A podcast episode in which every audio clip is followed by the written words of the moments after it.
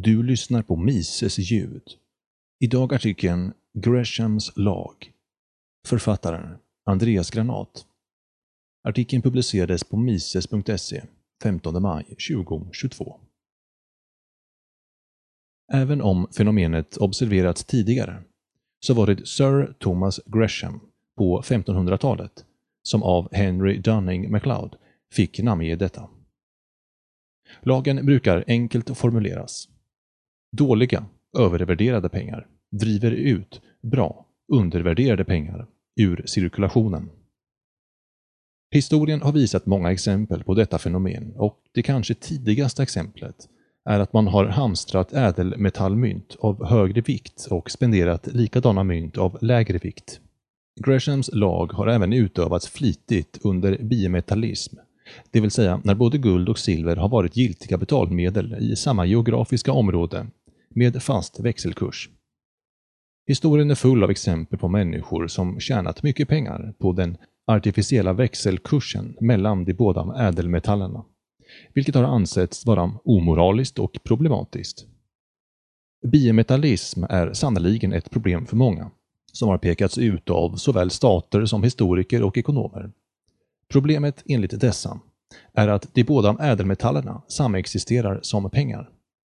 Vi österrikare erkänner också problem med bimetallism, men det enda problemet är den artificiella växelkursen mellan guld och silver. Murray Rothbard beskriver hur guld och silver kan användas sida vid sida på en fri marknad på ett oerhört pedagogiskt sätt i sin bok Vad har staten gjort med våra pengar? Citat. Silver och guld skulle med lätthet kunna vara i omlopp sida vid sida och har varit så förr. Förhållandet mellan tillgång och efterfrågan på de båda metallerna kommer att sätta växelkursen mellan dem.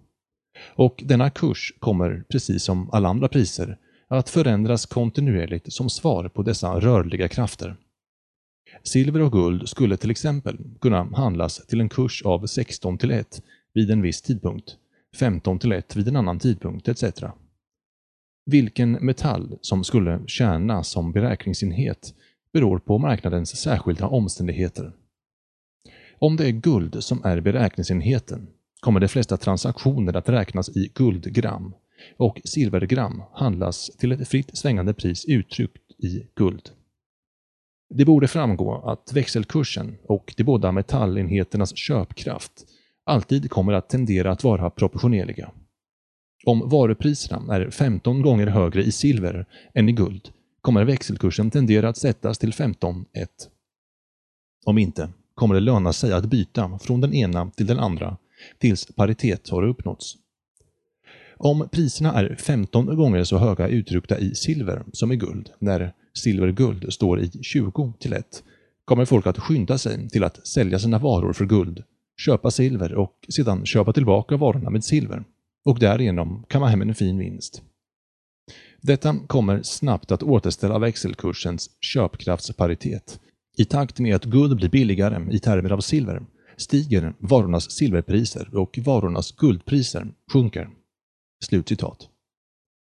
Det kanske bästa exemplet som läsaren själv har upplevt var när det fanns både silvermynt och skiljemynt i cirkulationen.